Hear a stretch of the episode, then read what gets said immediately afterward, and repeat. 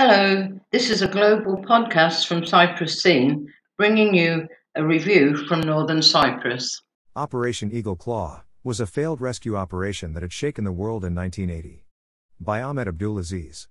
Surfing on the net just yesterday, I came across a video about the Operation Eagle Claw. I got stuck there, because that was the topic that had attracted me, 42 years ago. After watching the video, I found a full documentary about this operation, and watched it on television at home. Indeed, fantastic it was, but that took me way back to my past, when as an amateur journalist, I had followed this story, through newspapers and television.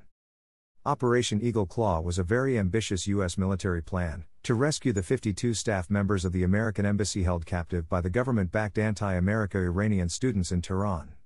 The secret mission was carried out on the night of 24 25 of April 1980.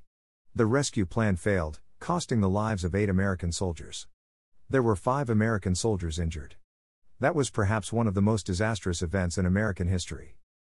Way back in those days, I was specifically interested in the then ongoing anti Shah protests and the ultimate revolution in Iran, since I had been there in 1972. I was 17 years old in 1972, and along with my parents had visited Iran. We had spent one day in Zahedan, one night in Mashhad, and a week in Tehran, on our way to Turkey. During the whole week that we stayed in Tehran, in 1972, I had done nothing but roaming, here and there. Due to that, I had found myself a bit more attracted to what was going on in Iran in 1979 and onwards. I remember, my father too was also curious about the news coming from Iran.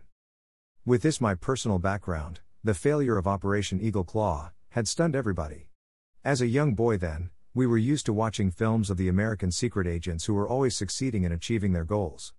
Though the Americans had already lost the Vietnam War, a few years before, still the very image of the success of secret American agents and their secret operations in different parts of the world was indexed to success and victory. But the Operation Eagle Claw was not a film plot. That was real. It was going to be the very first operation of Delta Force. In no way it was a very, very daring plan, to be operated in a hostile country, and involved too many different factors to click. Unfortunately, nothing went according to the plan. According to the plan, eight U.S. Navy RH 53D Sea Stallion helicopters, along with five C 130 transport aircraft, along with the commandos, Marines, and the needed arms and ammunition, were to land at a place codenamed Desert 1 in the Iranian desert, some 320 kilometers southeast of Tehran. The next day, the combat troops would carry out the rescue mission in Tehran, and would then fly off Iran, along with the rescued American hostages. But nothing went according to the plan two of the helicopters developed mechanical problems at the very start of the mission. The helicopters got stuck in a violent wind driven sandstorm while landing.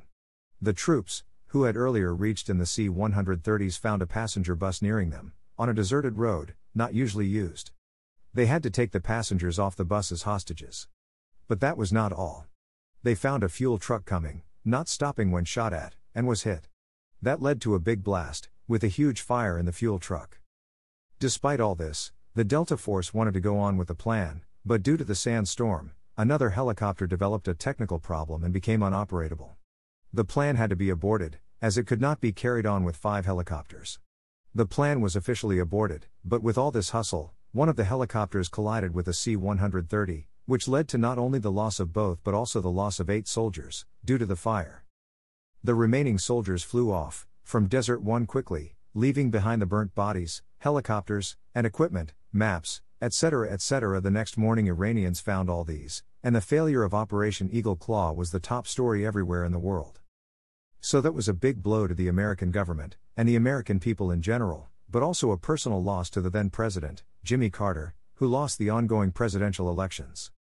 However, one thing that I did not know earlier, but learned that President Jimmy Carter was not in favor of carrying out this operation, but with the passage of time and all diplomatic moves becoming unproductive, he had somewhat unwillingly approved the execution of the mission.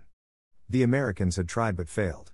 The American hostages remained in Tehran to complete 444 days of their captivity and were released on 20th of January 1981. I can say that just yesterday I got a chance to relive those days of 1979 and 1980 when the Operation Eagle Claw had failed.